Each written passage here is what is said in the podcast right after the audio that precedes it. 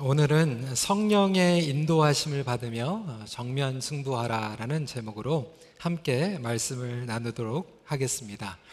성도 여러분, 성령님의 역할 중에 하나는 우리의 삶을 인도하시는 것입니다. 여기까지 우리의 삶을 인도해 주셨습니다. 믿으십니까? 오늘 현재에도 인도하고 계시고 내일 이렇게 매일매일 성령님의 인도하심은 우리의 삶 가운데에서 절실히 필요합니다. 성령께서는 우리 성경 말씀을 통하여서 인도하시고요. 믿는 자들이 기도할 때 음성을 통하여 인도해 주시고 또한 교회 공동체를 통하여서 우리를 인도해 주십니다. 물론 특별하게 우리의 삶 가운데에서 인도해 주시는 경우가 있죠. 이번에 EM이 열흘 동안 북인도에 단기 선교 여행을 다녀왔습니다. 열흘 동안 갔다가 지난주에 돌아오게 됐는데 이번에 간증을 들어보니까 너무나도 놀랍고 감사하더라고요. 열흘 동안 마을을 28 마을을 들렸습니다. 28 마을을 들리면서 646명에게 복음을 전했고요. 그 중에 418명이 영접을 하고 세례를 받았습니다. 얼마나 감사한지 모릅니다. 그리고 16명의 마을 전도자들, 그러니까 가정교회 지도자들이 헌신을 하게 된 거예요. 작년 2015년도에 저희 팀이 푼잡이라고 하는 지역에 가가지고 한 사람이 예수님을 영접하고 한 사람이 모이는 그 교회가 시작이 됐는데 1년이 지난 후에 그곳에 가니까 한 사람에서 250명이 증가가 된 거예요. 얼마나 감사한지 모르겠습니다. 그런데 그곳에 가서 우리 청년들이 기도를 하는데 거기에서 놀라운 일들이 벌어지는 거예요. 여기에서 한 번도 이 북미를 떠나지 않았던 친구들 중에서는 아, 성령님께서 역사하시는 것이 이 사도행전에만 있는 것이지 지금은 이렇게 역사 안 한다라고 굳게 믿고 갔던 친구들이 이번에 가가지고 완전히 뒤집어진 거예요. 자기네들이 기도를 하는데 막 악한 영들이 물러가게 되고 병의 치료를 받고 하나님께서 막 특별하게 말씀하시는 것들을 보니까 완전히 뒤집어져 가지고 충격에 빠져들게 되었습니다. 저도 한번 이것을 경험했는데요. 10년 전에 아프가니스탄에 선교를 간 적이 있습니다. 그 아프가니스탄에 어, 선교를 가서 정말 그곳에 그 교회 지도자 한 사람을 만나게 되었어요. 그분은 핍박이 너무나도 심하니까 감옥에 두 번이나 갔다가 나온 사람이었습니다. 근데 그분하고 이제 캄캄한 밤에 이제 비밀리에 만나가지고 간증을 제가 듣기 원해서 어떻게 예수님을 만나셨습니까? 이렇게 물어보니까 그분이 하는 날, 자기는 원래 학교 선생님이었대요. 학교 선생님인데 그 조그만 여자아이가 와가지고 선생님 예수님이란 분 얘기를 들어봤습니까? 얘기를 들어보는 거예요. 그래서 그 꼬마애를 꾸짖었대요. 예수는 진짜 신이 아니다. 그렇게 막 꾸짖고 나서 이제 보냈는데 그날 밤에 이제 잠을 자다가 꿈에 예수님이 진짜로 나타나신 거예요. 그래가지고 예수님을 만나고 나서 그게 어떻게 된지 모르니까 그 근처에 있는 선교사님을 찾아가 가지고 복음을 제대로 듣고 말씀 가운데서 양육을 받고 그리고 나서 너무나도 이 복음이 확실하고 뜨거우니까 감옥에 두 번이나 들어갔다 나왔는데도 불구하고 자기는 죽어도 상관이 없으니까 정말 목회하다가 그리고 복음 전하다가 죽겠다고 이렇게 얘기를 하는 것을 들으면서 아, 하나님께서 얼마나 급하시면 꿈을 통해서도 말씀하시고 이 북인도나 아프간을 통하여서 특별하게 계시를 보여주시는가라는 생각을 해보게 되었습니다. 물론 여러분 이 특별 계시라고 하는 것은 특별한 구원의 섭리를 이루기 위함입니다. 그 목표는 분명하다라는 것이죠. 하나님의 뜻을 이루기 위함입니다. 나의 뜻, 나의 계획이 아닌 것입니다. 그런데 때로는 우리가 성령님의 음성을 들었다 하면서 하나님의 구원의 섭리와 상관이 없는 나의 개인적인 성공과 개인적인 그 기복적인 것을 가지고 자꾸 이 성령님의 음성을 들었다라고 얘기할 때가 많이 있습니다. 한 번은 어느 젊은 커플이 결혼을 하려고 약속을 한 거예요. 약혼식까지 했습니다.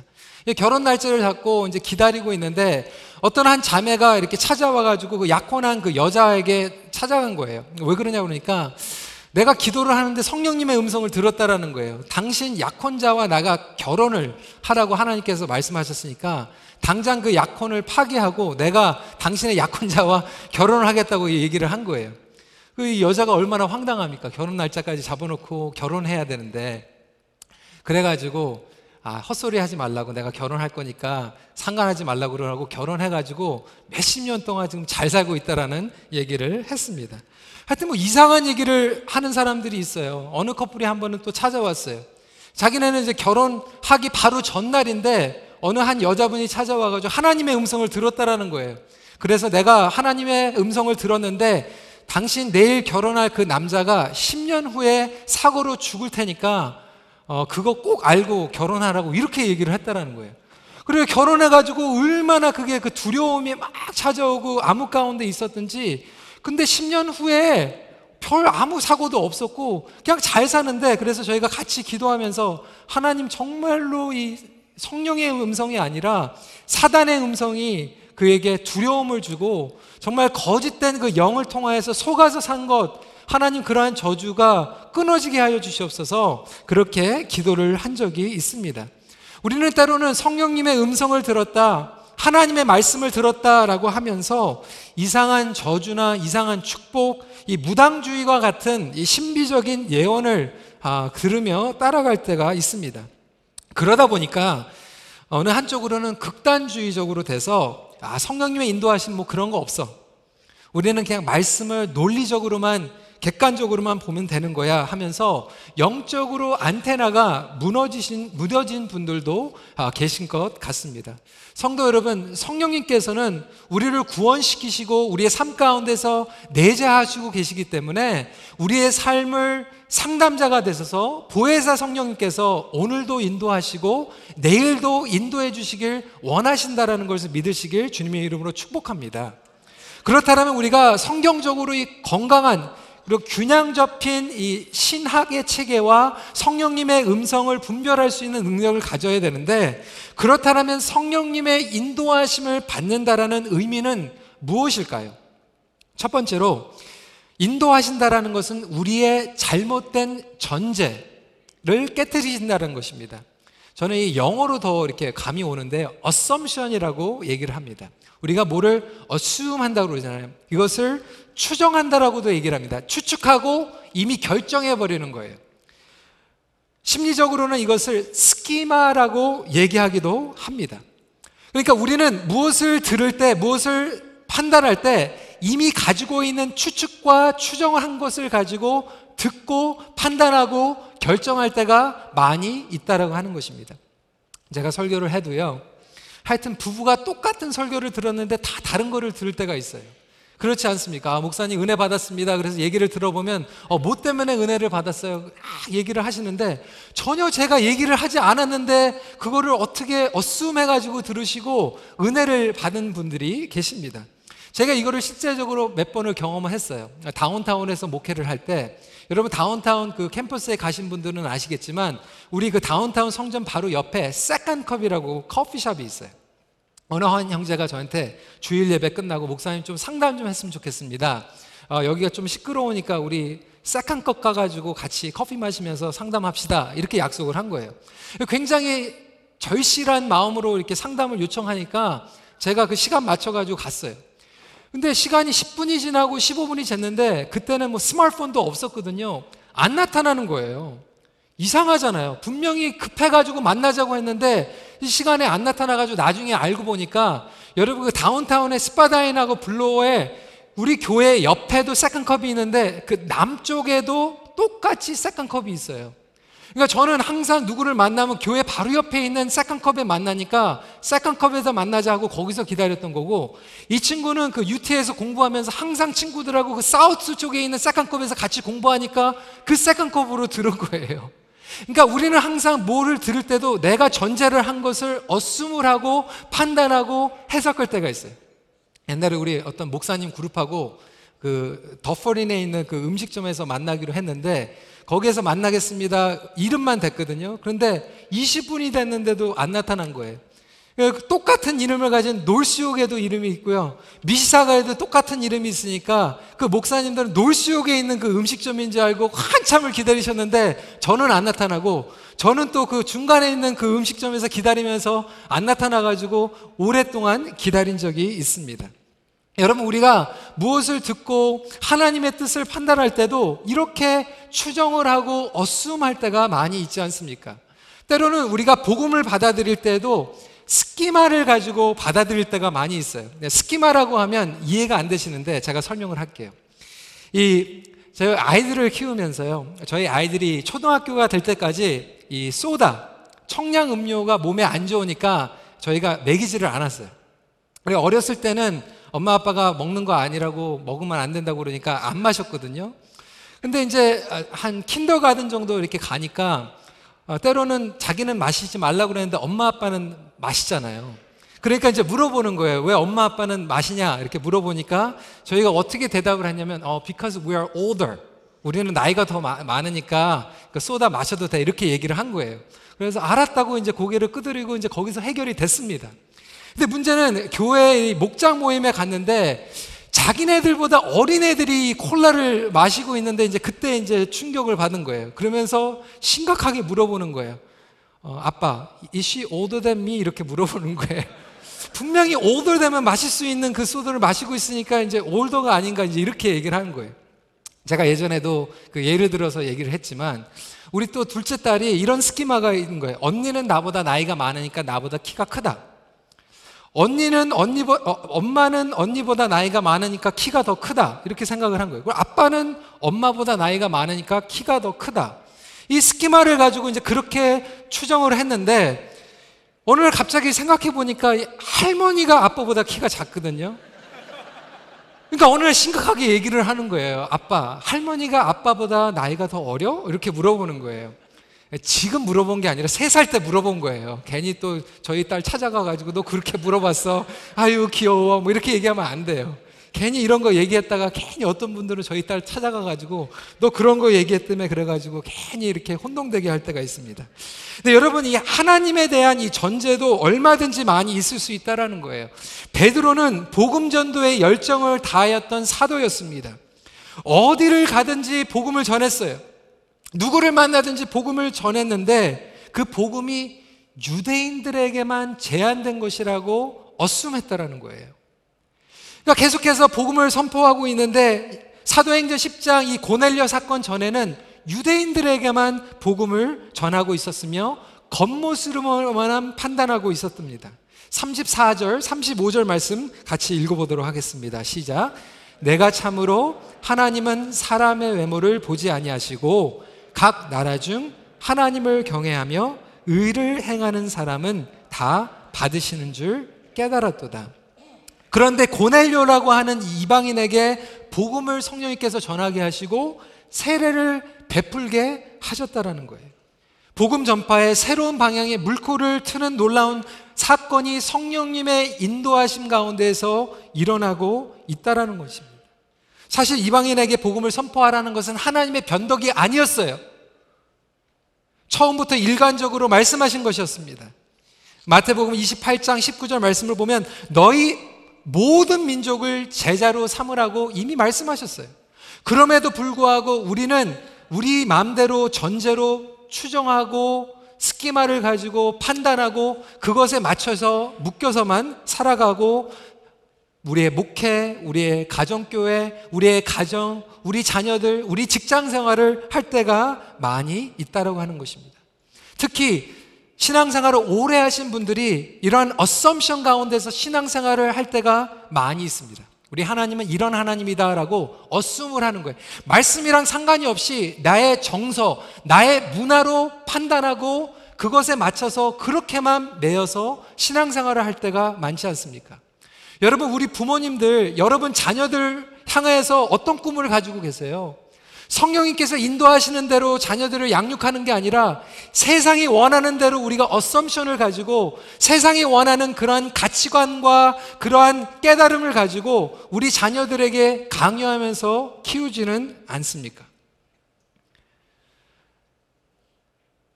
어느 정도 성공하면요, 그것이 익숙해지고 굳어집니다. 어느 정도 열매를 맺으면 그것에 굳어집니다. 이민자의 삶도 마찬가지 아닙니까? 나름대로 우리는 최선을 다해서 살아가고 있지만 얼마나 우리가 매일매일 성령님의 인도하신 가운데서 살아가고 있습니까? 아니면 내가 10년 전, 20년, 30년 전에 계획 세워놓은 그것만 추정해서 따라가고 있지는 않습니까? 얼마 전에 이제 추수감사절이 돼서 저희 부모님하고 이제 월요일 한번 식사를 했어요. 점심시간에. 저희 부모님들이 이제 30년 전에 이 캐나다에 투자 이민으로 오셨거든요. 근데 30년 동안 이민 생활 하시면서 막 많이 잃어버리셨어요. 물질적으로. 예, 속도 많이 상하셨죠. 고생도 많이 하셨어요. 근데 그날 점심을 먹으면서 저희 아버님이 저에게 그렇게 말씀하시는 거예요. 아, 희송아, 생각해보니까 너무너무 감사해. 왜요? 이민을 처음 왔을 때 그 밴쿠버에 들려가지고 이민 더 오, 오래 된 그 선배가 이렇게 얘기를 하는 거예요. 캐나다에 이민을 오게 되면 돈, 건강, 자식 그 세 가지를 다 얻은 사람을 자기는 못 봤대. 그게 하나님 말씀 아니니까 진리는 아닐 수 있습니다. 근데 그분이 얘기하는 거예요. 돈, 건강, 자식 세 개를 다 가진 사람은 못 봤다라는 거예요. 그래서 저희 아버님이 그 생각을 해보니까 그 돈, 건강, 자식을 다 가질 수가 없어서 하나를 양보해야 된다면 자식을 양보하겠냐. 그래도 자식 건강 주시고 돈 좀 잊어버린, 잃어버린 게 너무 감사하다라는 거예요. 제가 그 얘기 들으면서 얼마나 감사했는지 몰라요. 여러분, 우리가 캐나다로 이민 와서 우리가 assume하고 계획하고 우리가 뭐 10년 플랜, 20년 플랜을 가지고 온 것들이 사실상 성령님의 인도하신 가운데서 깨질 수도 있습니다. 성령님께서 다르게 인도하실 수도 있는 거예요. 근데 문제는 그것들을 정말로 우리가 렛고하고 하나님의 뜻에 인정하고 순종하며 나아갈 수 있는가? 아니면 아직도 우리는 바쁘게 살아가면서 고집하면서 성령님 상관하지 마세요. 개입하지 마세요. 제 계획이 있습니다. 내 어썸션이 있습니다. 내 스키마가 있습니다. 이대로만 살아가길 원합니다라고 고집한다라면 여러분 우리는 때로는 신앙생활 하는 것이 내 뜻대로 하는 것이 신앙생활이 될 수 있다라는 거예요. 여러분 목회도 마찬가지 아닙니까? 우리는 하나님을 위해서 일한다고 움직이지만 많은 경우에 내가 원하는 것을 하면서 마치 그것이 하나님이 좋아하시는 것이라고 착각하며 이럴 때가 많이 있습니다. 그 예로 제가 예전에 우리 김동호 목사님 그 설교를 들은 적이 있거든요. 여러분 많이 들어보셨을 거예요. 김동호 목사님께서 그 얘기를 하는 거예요. 지방에 부흥회를 인도하러 집회를 내려가셨대요. 그 부흥회를 인도하는데 그 지역 교회에 있는 목사님들이 그래도 강사 목사님이 서울에서 내려왔으니까 좀 맛있는 거 대접하겠다 그러면서 물어보지도 않고 데려갔는데 어디로 데리고 가냐면 보신탕집으로 데리고 간 거예요. 근데 김동호 목사님은 집에서 이 애완견을 기르기 때문에 정말로 이 보신탕은 못 드시거든요. 가가지고 정말 죽을 맛으로 그냥 밥하고 그냥 김치만 이렇게 드셨답니다.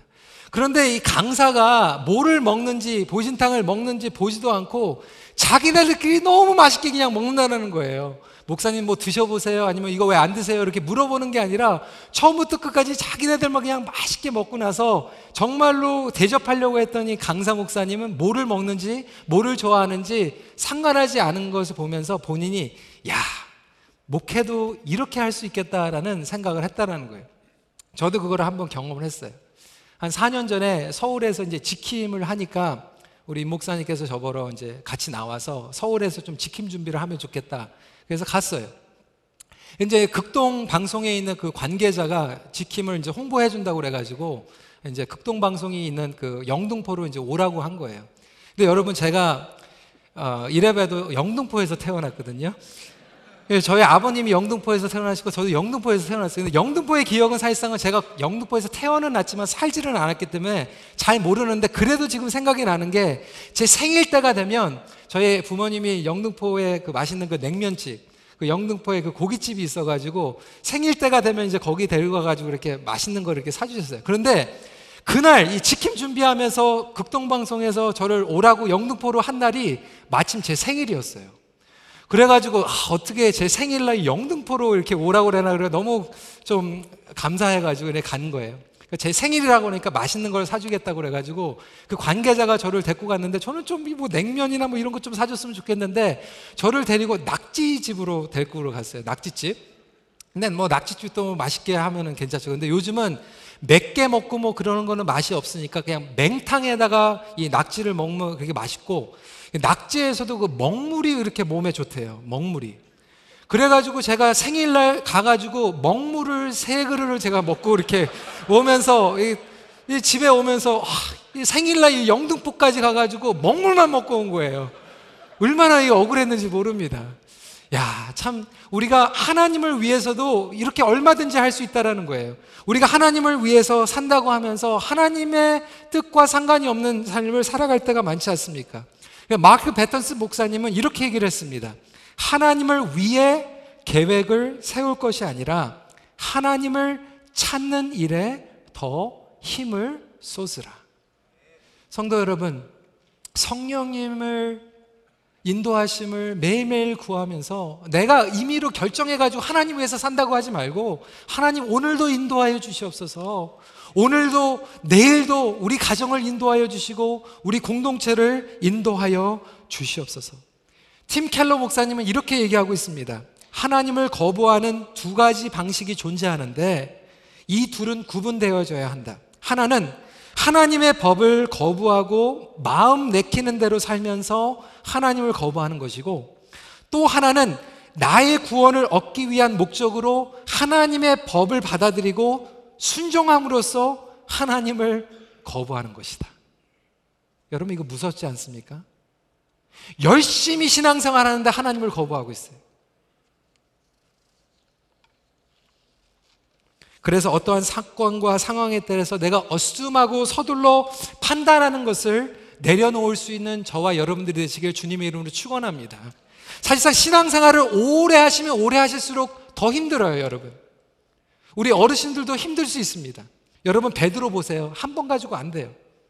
왜냐하면 본인은 하나님이 인도하시는 것을 안다고 생각하거든요. 한 번 얘기해가지고 안 돼가지고 세 번이나 얘기하시는데 그게 안 무너져요. 베드로와 같은 우리의 모습이 있지 않습니까? 그렇게 순종하지 못하는 것은 잘못된 전제이기 때문에 그렇습니다. 믿음이라고 하는 것은 결국 내가 가지고 있는 그 선입감과 추정하고 있는 이 어썸션을 내려놓고 하나님의 말씀과 성령님의 인도하신 가운데에서 나가는 것이 믿음이라는 것을 고백하시길 주님의 이름으로 축원합니다. 두 번째로 인도하신다라는 것은 하나님의 타이밍을 드러내신다라는 것입니다. 성령님께서는 기도를 통해서 나의 타이밍이 아니라 하나님의 타이밍을 드러내십니다. 고넬료는 경건한 사람이었어요. 백성들을 많이 구제하는 사람이었어요. 착하고 경건한 것으로 충분하지 않습니다. 여러분, 성령님의 역사하심과 음성을 경험할 때 온전한 신앙생활을 할 수 있는 거예요. 그러던 어느 날 고넬료가 기도를 통하여서 인도하심을 받게 됩니다. 2절부터 3절 말씀 같이 읽도록 하겠습니다. 시작. 그가 경건하여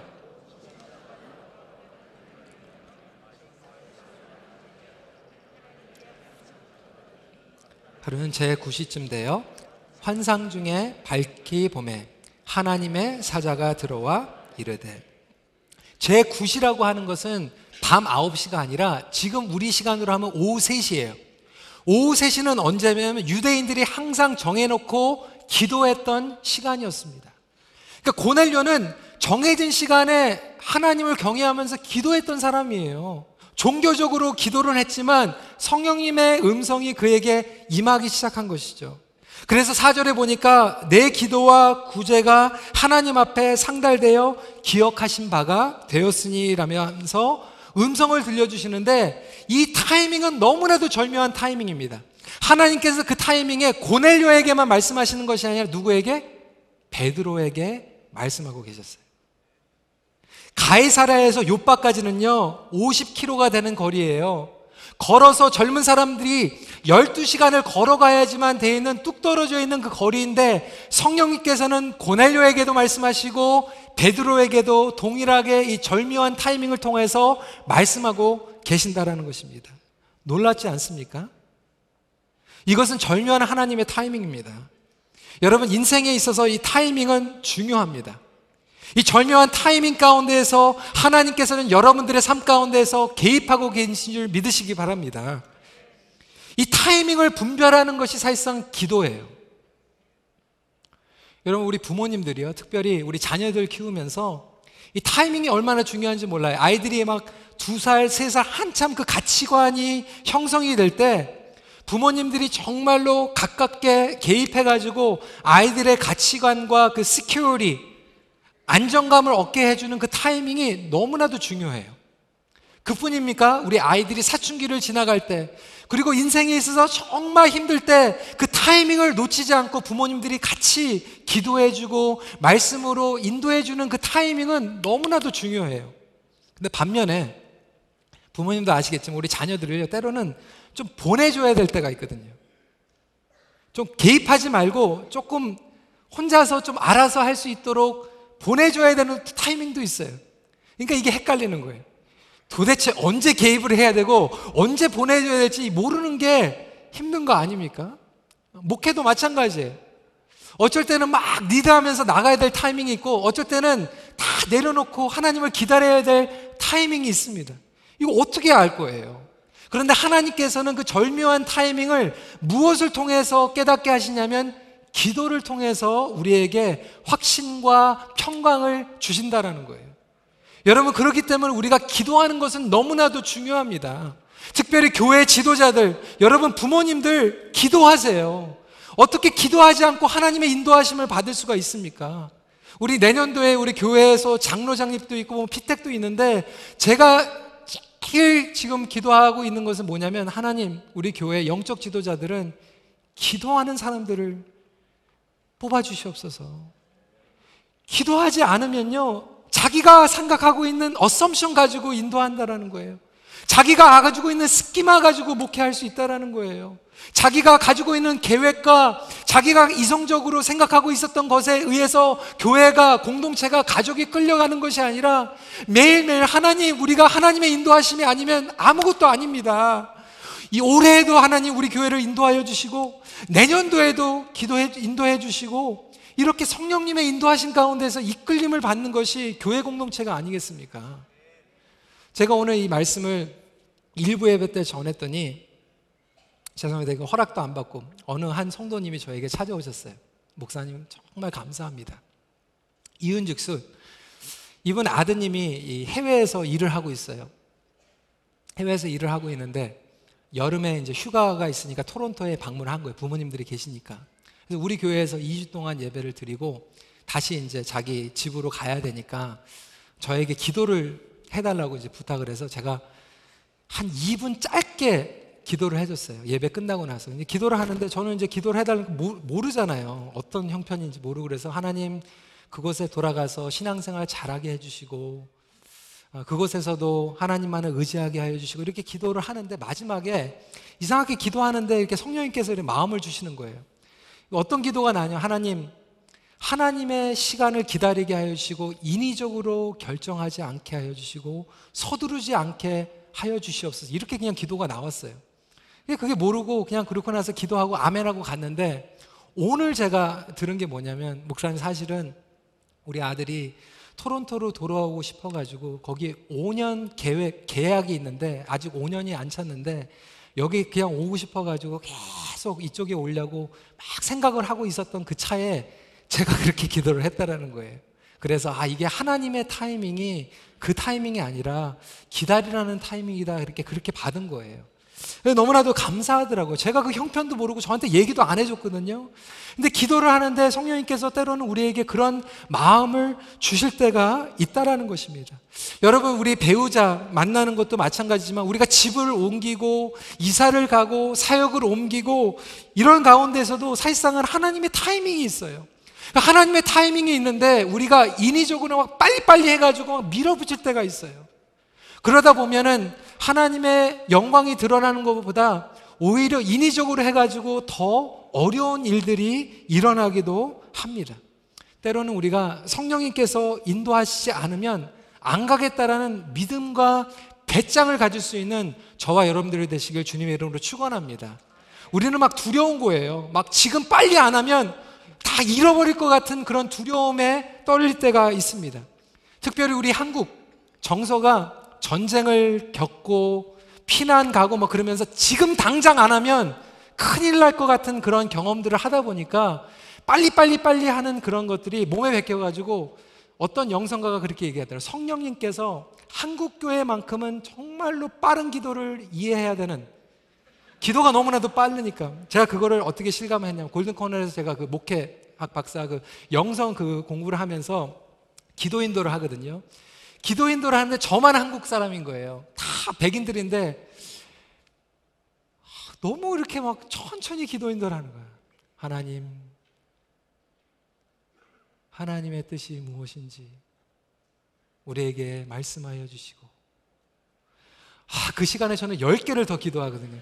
주시옵시고, 이렇게 역사하여 주시고, 이렇게 인도하여 주시고, 좀 빨리빨리 해도 10개를 그더 부탁할 텐데, 이렇게 생각할 때가 있다는 거예요. 근데 여러분, 그러니까 성령께서 바쁘세요, 한국 교회는. 얼마나 바쁘신지. 물론, 하나님께서 우리가 말씀하시면 즉시라고 하는 단어도 나와요. immediately. 하나님께서 말씀하실 때는요, 우리가 또 즉시 순종할 때도 필요합니다. 제가 이걸 언제 경험했냐면 예전에도 말씀드렸잖아요. 다운타운. 우리 성전 렌트 우리 다운타운 지금 저희 성전을 구, 구매했지만 그 자리가 얼마나 좋은 자리인지 몰라요. 그 U of T 바로 앞에 있죠. 거기에서 Ryerson 가깝죠. OCAD 가깝죠. 바로 앞에 있거든요. 근데 우리가 이제 그때 교회를 빌려야 되니까 막 찾다가 어느 자매가 저한테 와가지고 이렇게 한 거예요. 목사님, 거기 그 토론토 City Church라고 너무나도 좋은 자리에 그 교회가 있는데 거기 한번 전화해보면 안 됩니까? 물어보는 거예요. 그래서 제가, 아, 거긴 안 돼. 왜? 제 친구 목사님들이 거기 전화 많이 했었거든요. 근데 다 퇴짜 맞았어요. 우리는 렌트 안 한다 그래가지고 렌트 안 한다고 그러니까 안 된다고 제가 얘기를 했어요. 어쌔한 거예요. 근데 그날 밤에 가가지고 잠을 자는데 계속 그 교회가 계속 생각이 나는 거예요. 그래서 생각해 보니까 아, 밑져야 본전인데 그래서 월요일 날 아침에 일어나 가지고 딱 전화를 했어요. 월요일 날 전화를 했더니 거기 목사님이 전화를 받는데 너무나도 재밌는 게 그날 전 주일날 밤에 그 교회에서 당회를 했다는 거예요. 여태까지는 우리 교회 policy가 교회를 안 빌려주는 policy였는데 이제부터는 교회를 렌트를 해주자 이렇게 결정이 난 거예요. 이렇게 결정하자마자 제가 그 다음날 전화를 하니까 이거는 하나님의 뜻인가 보다 그러고 물어보지도 않고 저희한테 딱 줬어요. 얼마나 감사한지 모릅니다. 근데 바로 그 다음날 여러분 토론토에 유명한 Grace Toronto Church가 있는데 Grace Toronto Church가 화요일 날 전화를 했는데 여러분 거기에서 뭐라 그러는지 알아요? New Hope Fellowship 큰빛교회 EM이 그 전날 전화했기 때문에 너희들한테 렌트 못 줘. 미안해. 그렇게 얘기를 한 거예요. 여러분 이게 하나님의 타이밍입니다. 때로는 우리가 하나님 타이밍 가운데서 기다려야 될 때가 있어요. 어쩔 때는 하나님의 타이밍 가운데서 보내줘야 될 때가 있어요. 때는 하나님의 타이밍 가운데서 우리가 포기해야 될 때가 있어요. 여러분 이것이 기도를 통해서 알려주신다라는 것을 믿길 주님의 이름으로 축원합니다. 그래서 저는 우리 임 목사님 일에 해결되는 것도 하나님의 타이밍이라고 생각해요. 임 목사님의 일은 한 사람이 나오는 문제가 아니에요. 북한, 남한, 미국, 캐나다, 유엔 이 전체가 걸려 있는 문제입니다. 하나님께서 보실 때는 한 사람의 문제가 아니라 하나님의 음성과 성령님의 음성을 통하여서 민족이 회복이 되고 나라가 회복이 되고 하나님의 영광이 드러나고 하나님의 나라가 선포되는 그 위대한 일인데 우리는 전체를 보는 것이 아니라 그 퍼즐 하나만 가지고 내 타이밍 가지고 계속해서 인위적으로 생각할 때가 많이 있다라는 거예요. 기도하는 사람들을 통하여서 여러분 상황 가지고 결정하시지 마십시오. 베드로의 상황은 음식이었어요. 베드로가 배가 고팠어요. 밑에 층에서 지금 막 안수지 사님들하고 지금 권사님들이 지금 음식 쿠킹하고 있어요. 베드로는 기다리는 동안 기도하고 있었어요.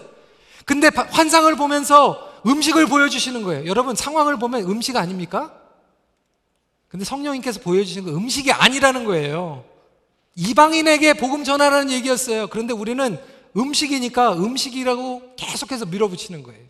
사마리아 여인이 예수님하고 우물 끼르면서 그 상황은 물이었거든요. 근데 예수님이 생수라고 말씀하시니까 어떻게요? 당신은 길을 그릇도 없고 우물은 깊은데 어떤 무슨 재주로 우물을 나에게 주려고 합니까? 그러고 그 사마리아 여인은 진짜로 그냥 마시는 물만 얘기하고 있었다는 거예요. 근데 예수님께서 말씀하신 말씀은 이 물이 아니라 영생, 생수. 여러분, 우리는 자꾸 상황 가운데서 판단하고 전제하고 내 타이밍이라고 생각하는 그 모든 것들을 포기하는 가운데 여러분 삶 가운데서 하나님의 타이밍이 드러나기를 주님 이름으로 축원합니다. 마지막으로 성령님의 인도하심은 개인만이 아니라 공동체의 부흥을 일으켜 주십니다. 성령님의 음성을 들어야 하는 이유는요. 나 잘 먹고 잘 살기 위한 목적이 아니에요. 하나님의 뜻은 회복이고 부흥입니다. 개인적인 형통만을 위한 수단이 아니에요. 고넬료만의 개인적인 신앙 체험이 아니었고 베드로를 통하여서 교회 전체에 부흥을 주시기 위한 하나님의 음성이었던 것입니다. 19절 20절 말씀입니다. 성령께서 그에게 말씀하시되 두 사람이 너를 찾으니 일어나 내려가 의심하지 말고 함께 가라 내가 그들을 보내 어느니라. 성령님께서 우리를 인도하실 때 나 혼자서 뜨거워지려고 인도하시는 것이 아니라 내 혼자 뜨거워지는 것 이상 우리 공동체가 부흥하라는 얘기예요. 여러분 그래서 성령님의 음성을 받았다고 하는데 같이 기도하는 사람은 전혀 아니올시다. 교회 공동체에서는 전혀 아니올시다. 그러면 여러분 기다려야 돼요. 저는 그렇게 기도합니다. 누가 하나님의 음성 들었다, 성령님의 음성을 들었다 이렇게 찾아오면요. 그렇게 얘기해요.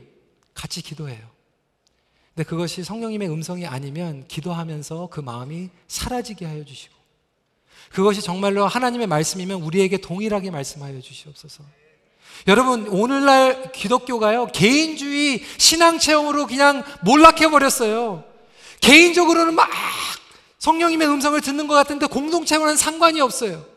같이 기도하면서 하나님의 뜻을 분별해야 되는데 혼자서 그냥 기도하면서 나만 혼자 은혜 받으면 되지? 여러분, 사도행전 읽어보세요. 혼자 은혜 받고 끝나는 적이 없습니다. 하나님께서 역사하시면요, 공동체 부흥이 일어납니다. 성령님께서 역사하시면요. 그래서 사도의 말씀이 중요한 거고 교회의 사실상은 말씀의 이 교리가 중요한 거예요.